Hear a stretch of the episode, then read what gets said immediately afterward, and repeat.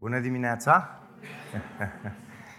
Uh, ne bucurăm să fim împreună și să parcurgem împreună acest ultim mesaj din seria Unii Altora. Uh, nu, nu știu cum să citesc asta de la frații mei uh, prezbiteri, dar tot timpul mă, îmi dau mie să închei seriile. Nu știu dacă să iau ca o, pe o chestie bună sau pe o chestie rea. O chestie bună, ok. Dar e un har că în Uh, dimineața aceasta ne oprim pentru ultima dată și chiar vorbeam săptămâna aceasta cu unii dintre voi și spunea, spuneați că oh, să ne fie dor de seria asta unii altora. Pentru unii dintre noi a fost pentru prima dată când am parcurs seria asta.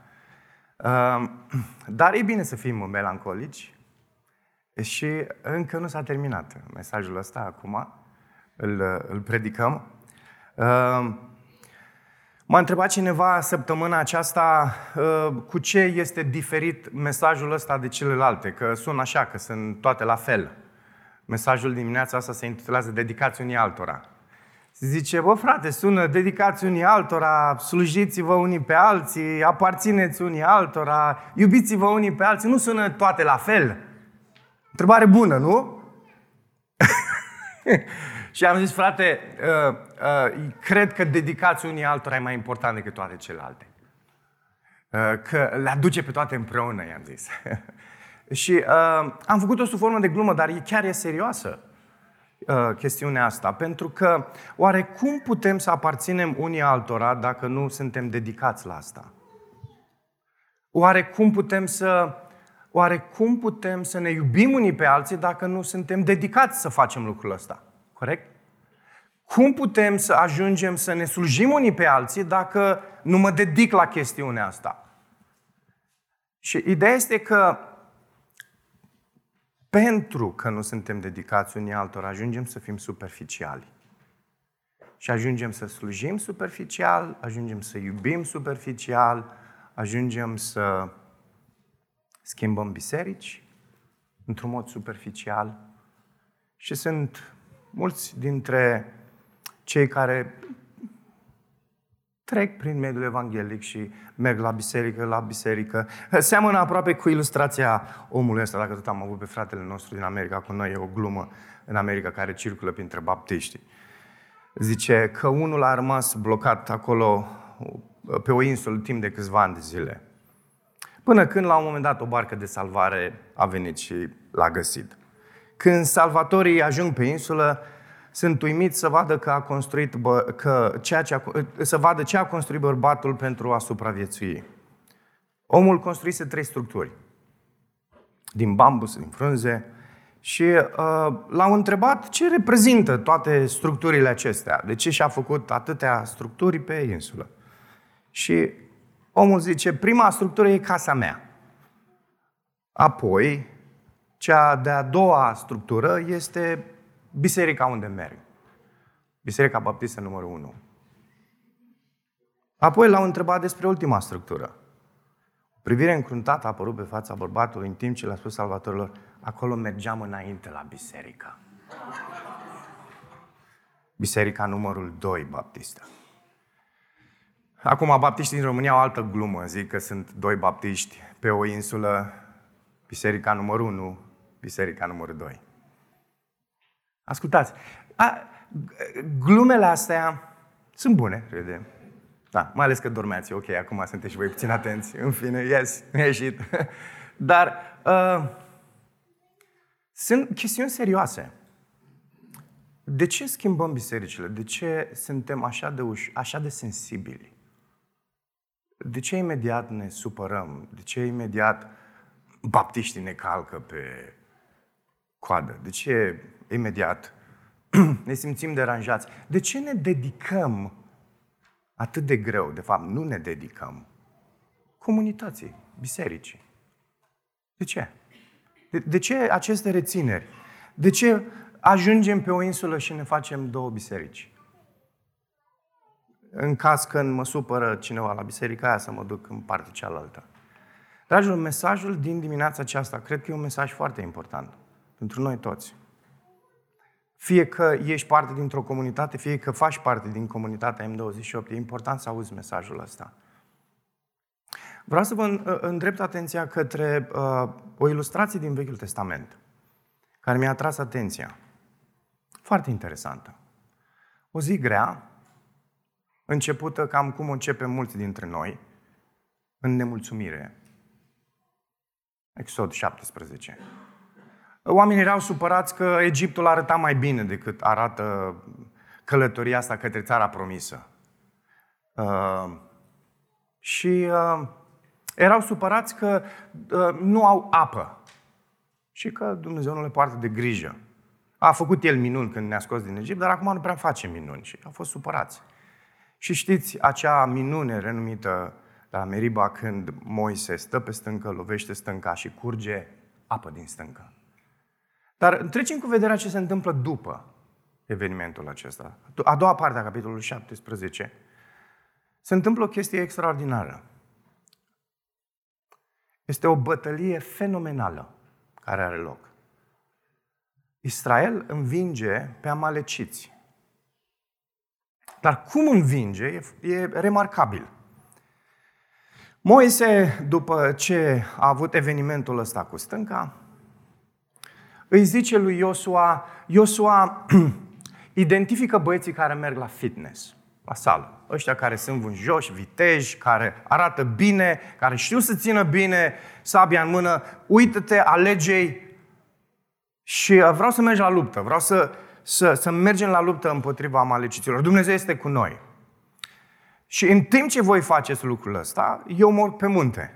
Acum, nu știu cum a reacționat Iosua când, când Moise a spus ăsta, voi mergeți în vale, luptați, eu mă duc pe munte, tată, mă uit la voi, știi? Da, în fine, tipic liderilor.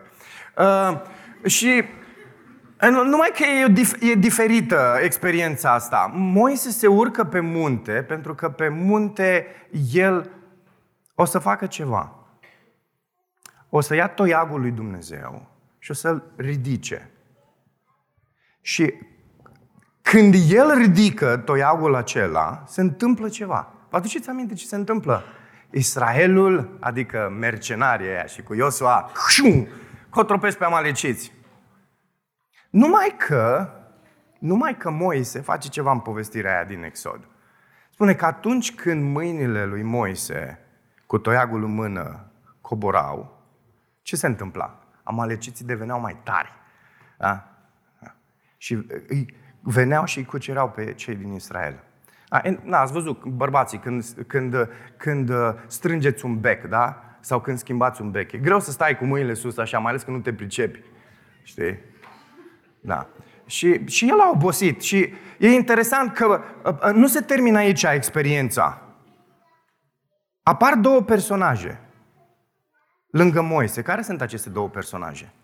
Aron și Hur. Unul la dreapta și unul la stânga. Ce fac ei? Țin mâinile lui Moise cu toiagul acesta în sus. De ce? Ca să câștige lupta. Ce se întâmplă în, în ziua aia?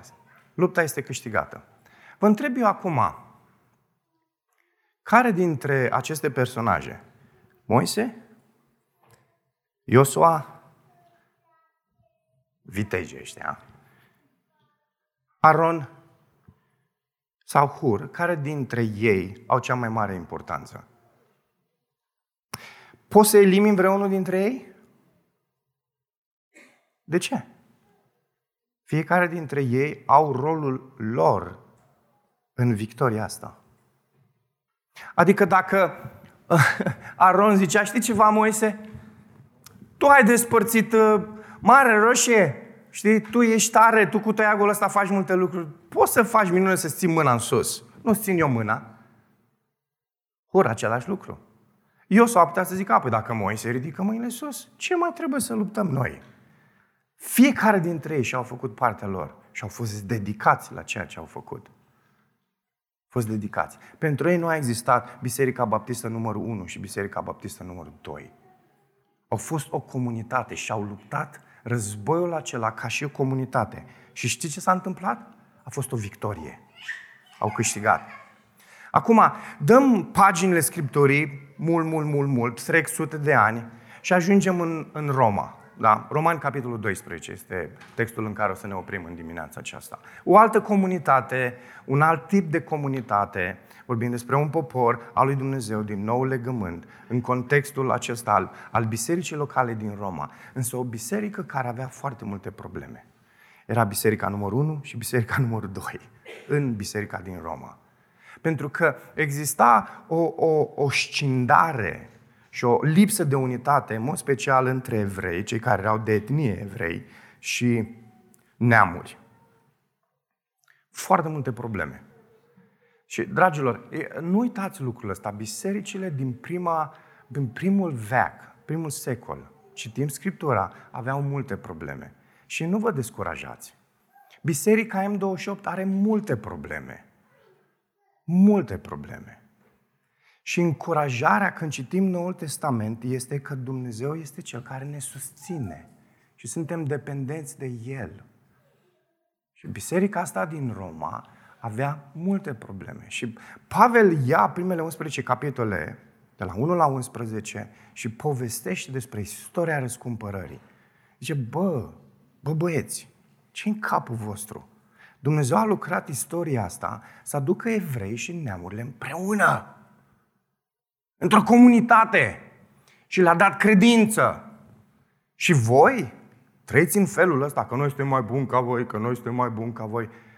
Înțelegeți lucrul ăsta. Și povestește în 11 capitolul despre istoria răscumpărării.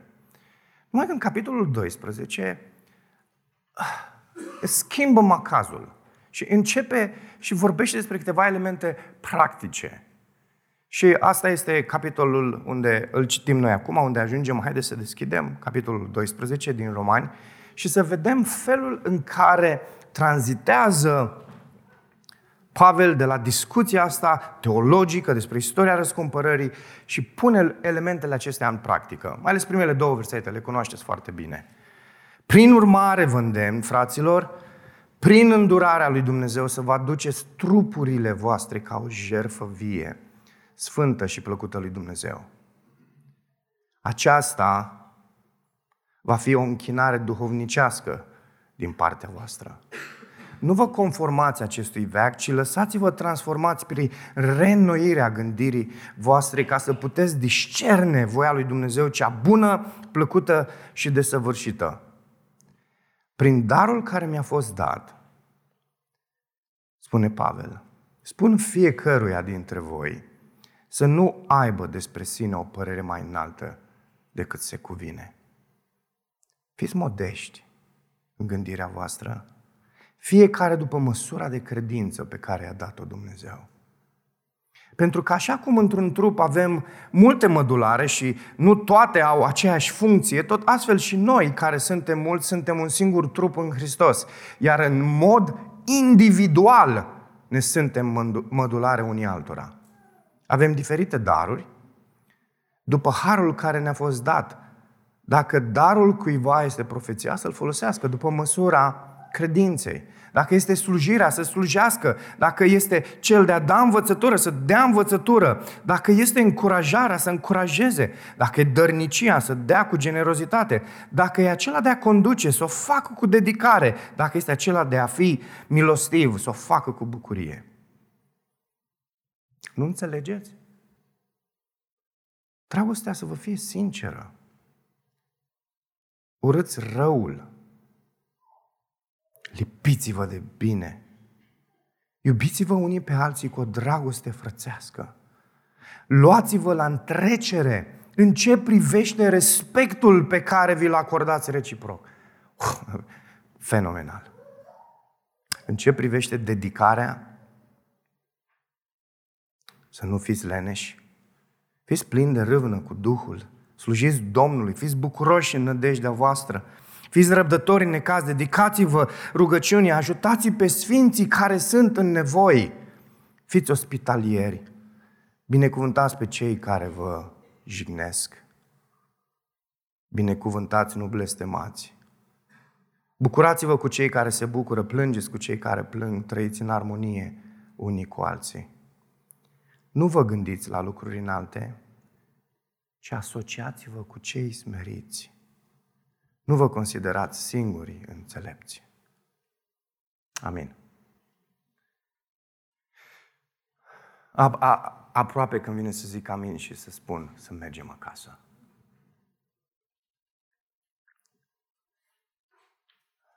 Mesajul central al, al acestei predici este relația unui credincios cu Dumnezeu.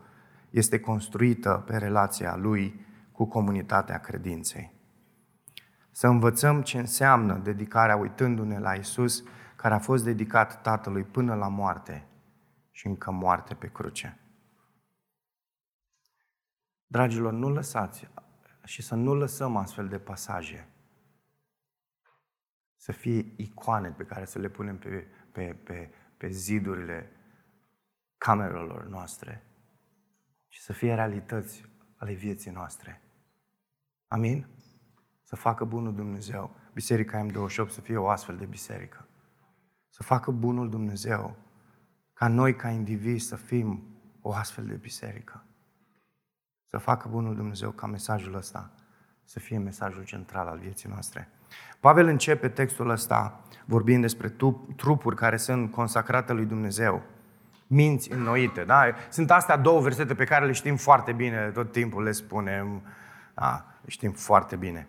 Acum, orientare nouă în gândirea noastră duce la o orientare nouă în conduită. Da? Nu poți să ai un comportament care să îl laude pe Dumnezeu și să-L slăvească pe Dumnezeu dacă gândirea ta, inima ta nu este acolo. Acolo unde este comoara ta, acolo va fi și inima ta. Dacă îl prețuiești pe Dumnezeu, dacă îl iubești pe Dumnezeu, asta se va vedea în cele din urmă, în, în conduita ta. Însă să nu fim ispitiți să rupem aceste două versete, versetul 1 și 2, să fim ispitiți să le rupem de, de, de, de, de, tot, ce, de tot ce spune Pavel după aceea. Conexiunea asta dintre 1, 2 și restul versetelor este extrem de importantă, în mod special când vorbim despre 3, 8. Mintea renoită, sugerează Pavel, va lua forma unei gândiri corecte despre noi înșine. Dacă mintea ta este renoită de Duhul lui Dumnezeu, a ta și a mea, în primul rând, spune Pavel în versetul 3, va fi o, o o gândire corectă despre noi înșine. Și Pavel e preocupat de frații și surorile lui ca aceștia nu, să nu adopte o abordare prea individualistă a transformării. El vrea să recunoaștem că în transformarea caracterului se vede mai ales în relațiile noastre unii cu alții. Și ce spune Pavel aici să traduc?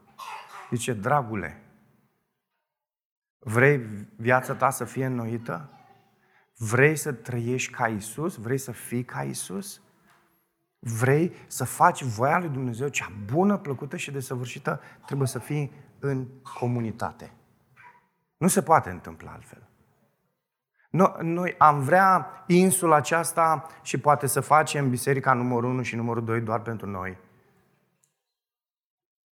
Dar Pavel zice, nu, nu, nu se poate în felul ăsta. Dacă asta este calea pe care o alegi, nu va exista transformare, nu va exista înnoire, nu va exista conformarea chipului lui Hristos în viața ta. Poate să se întâmple lucrul ăsta doar dacă ești în comunitate. Uh, unii dintre cei care mă știți mai bine, m-ați auzit spunând de mai multe ori citatul acesta din Paul David Tripp, păcatele tale sunt scrise pe spatele tău, doar cei din jurul tău le pot vedea. Dragilor, atât de multe probleme avem în viață. Aici, pe, pe scenă, aveți primul din, din camera asta, cu multe probleme. Unii râd că știu răilor, în fine, da, ok. Și voi aveți probleme. Uh, avem nevoie unii de alții. Îl cunosc, uh, îl, îl cunosc pe Dumnezeu de 32 de ani. Ăla a fost momentul convertirii mele. Și sunt căsătorit de 15 ani. Cea mai mare transformare în viața mea, în umblarea mea cu Domnul, știți când a fost? Când am fost căsătorit. Pentru că Dumnezeu mi-a dat o soră care să-mi arate multe păcate care sunt scrise pe spatele meu și pe care eu nu le putem vedea. Și Marta cu blândețe și bucurie. De ce? Pentru că iubește pe Isus. A stat lângă mine. Și ascultați, familia este o oglindă a comunității noastre, a Bisericii M28. Și Dumnezeu ne-a pus unii lângă alții să ne arătăm lucrurile astea, să ne iubim. Și singura șansă ca la nivelul minții noastre, ca la nivelul vieții noastre, să existe transformare, este dacă ești dedicat bisericii locale. Ai avut o experiență grea? Ok, înțeleg. Ai avut niște traume cu bisericile prin care ai fost, de care ți-e și frică să vorbești? Ok, am înțeles. Dar ce zice Pavel aici este ceva ce nu ne scuză pe niciunul dintre noi. Trebuie să trăim în comunitatea locală. Și singurul mod prin care putem să fim transformați este în felul ăsta. Fratele nostru zice tot timpul că există o, o, o întrebare cu care navigăm în text. Uitați întrebarea cu care navigăm în dimineața asta. Ce înseamnă să trăim dedicați unii altora în comunitatea de credință? Da. Am, probabil că zici, Nicu, ne-ai, ne convins, da, am înțeles, trebuie să devenim membri dacă nu suntem membri și dacă suntem membri trebuie să, să fim serioși cu asta. Dar ce trebuie? Cum trebuie? Cum, cum trebuie să arate lucrurile astea? Și mă bucur că întrebi asta, că Pavel ne arată cum trebuie să se întâmple asta. Uitați două răspunsuri la întrebarea mea. Să înțelegem în primul rând rolul comunității în viața noastră. Și de la versetul 3 până la versetul 8, Pavel povestește despre aspectul ăsta. Și dacă ați, o să luați textul din 1 Corinteni, capitolul 12, o să vedeți că sunt foarte asemănătoare. Da? Și ilustrația asta a trupului pe care uh, Pavel o folosește aici în Romani 12, o folosește și în 1 Corinteni 12 și ușor, cam în 12, 12, 12. ușor să le reții. Uh, dar Ascultați trei aspecte legate de, de, de chestiunea asta, să înțelegem rolul comunității în viața noastră. În primul rând, când, când te uiți în felul în care descrie Pavel aici, vezi că comunitatea credinței ajută să ai o părere echilibrată despre tine însuți. Eu pot să dau din capul asta. Da. Sunt un tip foarte mândru și arogant, unii știu. Da. Comunitatea mă ajută foarte mult. Și Dumnezeu aduce smerenie în viața mea, tocmai prin comunitatea asta în care m-a pus. După cum am văzut, implicațiile astea a relației dintre versetele 1 și 2 și versetele 3 și 8 este că nu pot să minuiesc mintea pe deplin fără ajutorul activ al altor credincioși. Am nevoie de alți credincioși în viața mea.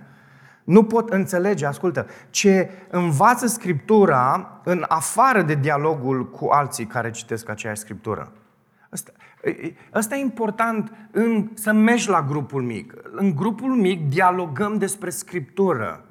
Și noi înțelegem Scriptura mai bine în momentul în care dialogăm cu alții despre Scriptură. Ultimele două zile am avut echipare în consiliere biblică și cred că acum înțeleg Scriptura mai bine după două zile intense cu frații și surorile mele. În ultimele două săptămâni au fost două săptămâni de colegii biblice pe care le-am ținut la biserică și am petrecut cu frații și surorile mele și vă mărturisesc că înțeleg Biblia mai bine. Este extraordinar să petreci cu frații și surorile. Sunt așa de bucuros ori de câte ori avem ocazia asta la grupul mic. Mă uit la unii dintre ei acum. Este fenomenal să poți să ai dialogul ăsta în Scriptură. Nu poți trăi viața unui cenic al lui Hristos în afara contextului hrănitor al unei comunități de credincioși. Nu poți. Ei te încurajează, ei se roagă pentru tine, ei îți dau exemplu. Nu poți discerne punctele oarbe din ascultarea față de Hristos fără alți credincioși care să ți le arate. Aici e locul în care atitudinea de aroganță pe care Pavel o mustră în versetul 3 poate sta în cale. Să ne considerăm pe noi înșine mai mult decât ar trebui. Oare asta îi caracterizează pe cei care fug din biserică în biserică? Poate asta îi caracterizează pe cei care nu vor să devină membri, să se dedice, să cred mai bun decât alții? Nu știu. Nu vreau să judec în inima nimănui. Dar Pavel zice că în momentul în care nu te dedici Și în momentul în care nu ești în comunitate, te crezi mai înțelept decât alții. Că tu știi cel mai bine. La, participă cu alții. Fii cu alții. Lasă să se implice în viața ta. Uite, un alt aspect. Comunitatea credinței poate oferi lucruri pe care eu nu le pot oferi. Observați, vorbește aici despre trupul ăsta care are mai multe membre, despre noi care avem daruri diferite. Noi nu avem toate darurile. Și e bine că nu le avem, că dacă le-am avea, am fi singuri în clădiri, pe insule. Am fi singuri. Dar noi toți avem daruri diferite și e superb că este așa. Cu cât vă cunosc mai mult pe unii dintre voi, îmi dau seama cât de mult v-a binecuvântat Dumnezeu cu niște daruri extraordinare și ce frumoasă e comunitatea asta, că e așa de pestriță, atât de colorată și că oamenii au de la Duhul Domnului niște daruri atât de frumoase. Hai să venim împreună. Hai să, hai să ne dedicăm unul celuilalt și să folosim darurile astea. Știți de ce? Nu ca M28 să devină un nume în București, sau în România? Nu. Pentru gloria lui Dumnezeu. Ca trupul lui Hristos să fie zidit prin ceea ce noi aducem. Este extraordinar să te gândești la aspectul ăsta. Comunitatea este cadrul în care se întâmplă asta. Și când vii în comunitate, îți dai seama câte lucruri îți lipsesc din viața ta. Că tu nu ai darurile alea. Sunt unii dintre voi care cântați superb, unii mai bine să tacă decât să cânte, știi? Sau... Da. Dar sunt după aceea alții care, când parchezi mașina și văd că, vezi că te întâmpină în parcare, e, nu știu, ziua deja e mai frumoasă. Bine, sunt alții care te întâmpină și zici, băi, mai bine ar face altceva, dar în fine, știi, da, nu, dar e, e sub, că, sunt unii frați care doar când îți strâng mâna, te simți mult mai bine. Și zici, băi, ce tare, ce are omul ăsta? Ceva în privirea aia, când îți face cafeaua, știi că sunt mulți oameni la cafea, dar nu știu, când îți face omul la cafeaua, zici, băi, omul ăla are un dar superb. Pe lângă darul de a face cafea, are un alt dar superb. Știi? Și e, e frumos. Felul în care Dumnezeu ne-a, ne făcut, suntem floarea asta cu petale atât de superbe. Suntem împreună, suntem o comunitate. Uh, apoi, mai o monedă aici, mai o față a monezii aici. Comunitatea credinței este în contextul ăsta în care aducem ceea ce Dumnezeu ne-a dat și nouă și comunitatea oferă mai departe lucrurile astea. E, dacă vreți, e platforma asta pe care Dumnezeu a, a lăsat-o ca nimeni să nu iasă neapărat în, în, uh, să fie înălțat, ci Hristos să fie înălțat. Și comunitatea e cadrul ăsta în care se întâmplă asta. E frumos. Vă aduceți aminte de Cristi Becheanu? Cristi Becheanu a fost uh, un uh, erou pentru satul lui, Segarcea, ăsta a fost satul. Când Gabriel de trei ani a căzut în fântână, vă aduceți aminte acum? Ok. Un băiețel de trei ani de zile a căzut în fântână. Și uh, a fost peste tot. A fost o forfă de asta mediatică, se transmitea live din toate unghiurile. Uh, trebuie să mărturisesc, m-am uitat câteva ore toată forfăta aia, tot ce s-a întâmplat. Uh, au venit cei de la ISO, au venit profesioniști, au venit cu, uh, era acolo elicopter, de toată aparatura. Și mă gândeam, băi, n-are cum, toți profesioniștii ăștia o să-l scoată pe Gabriel din fântâna asta. Dar trecea timpul și nu se întâmplă absolut nimic. Până când a venit Cristi Becheanu. Cristi Becheanu era un adolescent de 14 ani pe care nicio babă din sat nu-l suferea pentru că le furea cireșele și vișinele și nu mai aveau pentru vișinată și cireșată, știi? Și, și toată, lumea era, toată lumea era supărat pe, pe Cristi Becheanu, da? Era pe toată lumea călca pe... Da? De data aceasta, Cristi Becheanu vine și spune mi-e frică, dar mă bag eu în puț după Gabriel. Și deodată Cristi Becheanu a devenit eroul satului, pentru că l-a salvat pe Gabriel. Uh, mi-aduc aminte mărturia tatălui, lui Gabriel, care a zis, Dumnezeu l-a trimis pe Cristi, nu știu dacă ar fi zis lucrul ăsta înainte, dar acum a zis-o, l-a trimis pe Cristi și a făcut ceva ce nimeni dintre noi n-am fi putut face. Să-l scoată pe scumpul nostru copil și să-l salveze de la moarte. Mă gândeam la o ilustrație și așa am ajuns la povestea asta. Și am zis, de ce are chestiunea asta importanță? Dragilor, poate sunteți în dimineața asta aici. Poate unii dintre voi nu deveniți membri tocmai că vă e teamă că ce o să aduc? Ce o să fac? Am eu import... Sunt un Cristi. Dragilor, cred că dacă Dumnezeu ne mântuiește și ne face copiii Lui pe oricare dintre noi, ne poate folosi în feluri extraordinare în viața altora. Pe Cristi l-a folosit pentru a salva o altă viață. Cred cu tărie că Domnul ne poate folosi pe oricare dintre noi pentru a salva multe alte vieți. Ce dar ți-a dat Dumnezeu? Ți-ai rușine cu El? Ți-ai fi dorit alt dar? Nu, ți-a dat un dar. E un dar special. Folosește-l pentru El, pentru gloria Lui.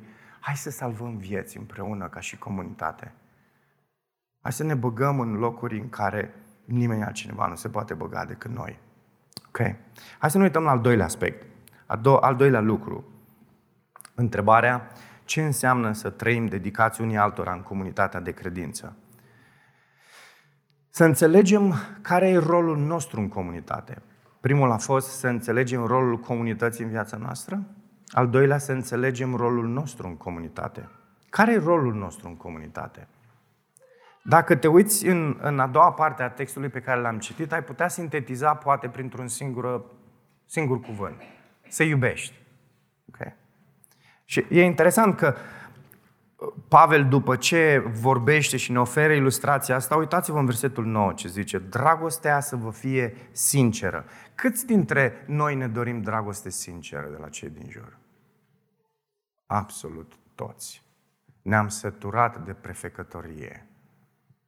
Oameni cu două fețe. Și, și e interesant că Pavel zice aici, dragostea să vă fie în felul ăsta. Dragostea să vă fie în felul ăsta, să fie o dragoste care este autentică, fără ascunzișuri. Douglas Moo spunea, dragostea biblică, așa cum ni se reamintește în mod constant, nu este o emoție. Este o atitudine, este o mentalitate. Cred că niciunul dintre noi nu poate iubi în modul în care o cere Biblia, fără Harul lui Dumnezeu, care ne puternicește. Iubirea nu este ceva ce poate fi vreodată produsul în întregime al voinței umane. Cu toate acestea, voința noastră este implicată, dragilor. Duhul Sfânt poate stimula dragoste în noi, dar este treaba noastră să cooperăm cu Duhul în dezvoltarea unei mentalități consecvente de iubire față de ceilalți și să lucrăm activ pentru a pune în aplicare iubirea în diferitele relații în care ne aflăm implicați. Aceasta este exact punctul pe care Pavel pare să-l sublinieze aici. Pavel vrea să arate cum arată dragostea biblică în practică. Creștinul care nu trește o atitudine de iubire va acționa în modurile descrise aici. Dragilor, mai sunteți aici? Care sunt modurile pe care le descrie aici? Dați-mi voie să vi le recitesc. Și este cuvântul lui Dumnezeu. Când vi le recitesc, vreau să vă gândiți, vreau să vă gândiți la viața voastră, în timp ce eu o să citesc textul ăsta din nou. Dragostea ta, comunitatea M28, membru sau nemembru, dacă ești copilul lui Dumnezeu, dragostea ta să fie sinceră, să urăști răul, să te alipești de bine. Iubiți-vă unii pe alții, în greacă, de fapt, este dedicați-vă unii altora. Da? Dedicați-vă unii altora cu o dragoste frățească. Luați-vă la întrecere în ce privește respectul pe care vi-l acordați reciproc. În ce privește dedicarea, nu fiți leneși, Fiți plini de râvnă cu Duhul. Slujiți Domnului. Fiți bucuroși în nădejdea voastră. V-a plictisit astea? V-a provocat astea? Dragilor, mie îmi vine să mă opresc că mi-e rușine. Îmi este rușine să le citesc. Le și le-am citit săptămâna asta de foarte multe ori. De fiecare dată m-am oprit în timp ce le-am citit. Mi-este așa de rușine să le citesc pentru că nu suntem astfel de oameni și nu aducem asta în comunitatea în care Dumnezeu ne-a pus. Și aș vrea ca Duhul Dumnezeu să ne cerceteze pe noi toți în dimineața aceasta și să luăm serios chestiunile astea. Nu sunt doar niște chestiuni așa pe care le citim, le punem înapoi în raft și la revedere. Este viața noastră și viața comunității în care Dumnezeu ne-a pus. Reputația asta lui Hristos. Uitați-vă cum continuă. Zice, ajutați pe sfinții care sunt în nevoie. Fiți ospitalieri. Când a fost ultima oară când am avut casa plină, oameni care au venit la noi, care le-am dat să mănânce, care și nu pentru că au venit să... A fost ziua mea și am făcut un tort, au fost poate săraci de pe stradă. Când am făcut ultima oară lucrul ăsta? Cei care ne-au călcat pe bătători, i-am binecuvântat și nu i-am înjurat. Bucurați-vă cu cei ce se bucură, plângeți cu cei ce plâng, trăiți în armonie unii cu alții, nu vă gândiți la lucruri înalte, asociați-vă cu cei smeriți, cu cei jos. Nu vă considerați singuri înțelepți. Nu întoarceți nimănui rău pentru rău. Citești lucrurile astea și zici, nu, noi nu trăim în felul ăsta. Noi nu suntem așa. Și știți ceva? Nu putem să fim așa. Este imposibil. Ăsta e motivul pentru care avem nevoie de Hristos și de Duhul Lui în fiecare zi în viața noastră. Să ne ajute să fim astfel de oameni și să ne ajute să fim o astfel de comunitate. Vedeți de ce e serioasă treaba asta cu dedicarea? Cere totul. Cere totul. Știți, știți cât costă dedicarea? Știți cât costă dedicarea? Viața noastră costă dedicarea. De unde știu lucrul ăsta? La Hristos. De la Hristos și lucrul ăsta. Modelul, modelul nostru, când vorbim despre dedicare, este Trinitatea. Era Trinitatea bucuroasă? Împărtășia ei? Sigur că da. Sigur că da. Era o părtășie perfectă. Și Trinitatea a hotărât să facă om. Și a făcut om. Dar să ne întoarcem cu ochii noștri către, către Trinitate și să vedem comunitatea asta perfectă este extraordinară. Să vezi Duhul Sfânt care este fidel cu totul în întregime lui Hristos și cuvântului Său. Când zice Ioan în, între 14 și 16, spune Duhul, Iisus zice, Duhul va veni și vă va învăța toate cuvintele pe care vi le-am spus eu. Și vezi această dedicare totală, 100% fără rezervă a Duhului lui Dumnezeu de a ne îndrepta nouă, a celor care suntem aici în dimineața asta, atenția către unul singur, către Iisus. Și apoi îl vezi pe Iisus care vine pe pământul acesta, trăiește între noi și se dedică întru totul Tatălui. Și este ascultător până unde? Până la moarte. Asta e dedicarea la care ar trebui să ne uităm. Asta e dedicarea și din dedicarea asta lui Isus este ce, vi, ce aduce putere în viața noastră. Noi nu putem să fim dedicați unii altora. Avem nevoie de Evanghelia, de persoana, de cuvântul lui Hristos care să producă dedicarea asta. Ce o să te coste pe tine și pe mine dedicarea asta? Viața noastră. Așa cum l-a costat și pe Isus. Dar vreau în dimineața aceasta să ne uităm și să, să rămânem cu ochii noștri ațintiți la Isus. La, la moartea asta a Lui, la dedicarea asta a Lui totală și să înțelegem că dacă nu înțelegem asta, nu există nicio șansă. Poate în, în dimineața asta nici măcar nu-L cunoști pe Isus. Și atunci nu înțelegi nimic din ce a fost mesajul ăsta și e normal să fie așa. Ce dedicare? Dedicare cui? De ce e asta? Ce e comunitate? Da, și nu ai cum să înțelegi lucrurile astea. Și de aceea, în dimineața asta, te încurajez să, să te gândești la acela care a fost dedicat lui Dumnezeu Tatăl și și-a dat viața. Și-a dat viața pentru Tatăl, pentru că era dedicat lui și din dedicarea aia, beneficiul pe care tu îl ai, de care noi ne-am bucurat, a fost să avem și noi viața. Dar dacă ești membru sau dacă ești în proces să devii membru, te chem și pe tine în dimineața asta să te uiți la Isus și să vezi dedicarea Lui care l-a costat viața.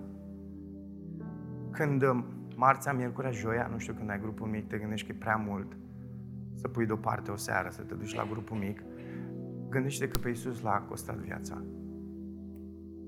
Când, când ideea te calcă pe bătături sau când oamenii te supără în biserică, ai mai fost la două biserici în ultimile luni.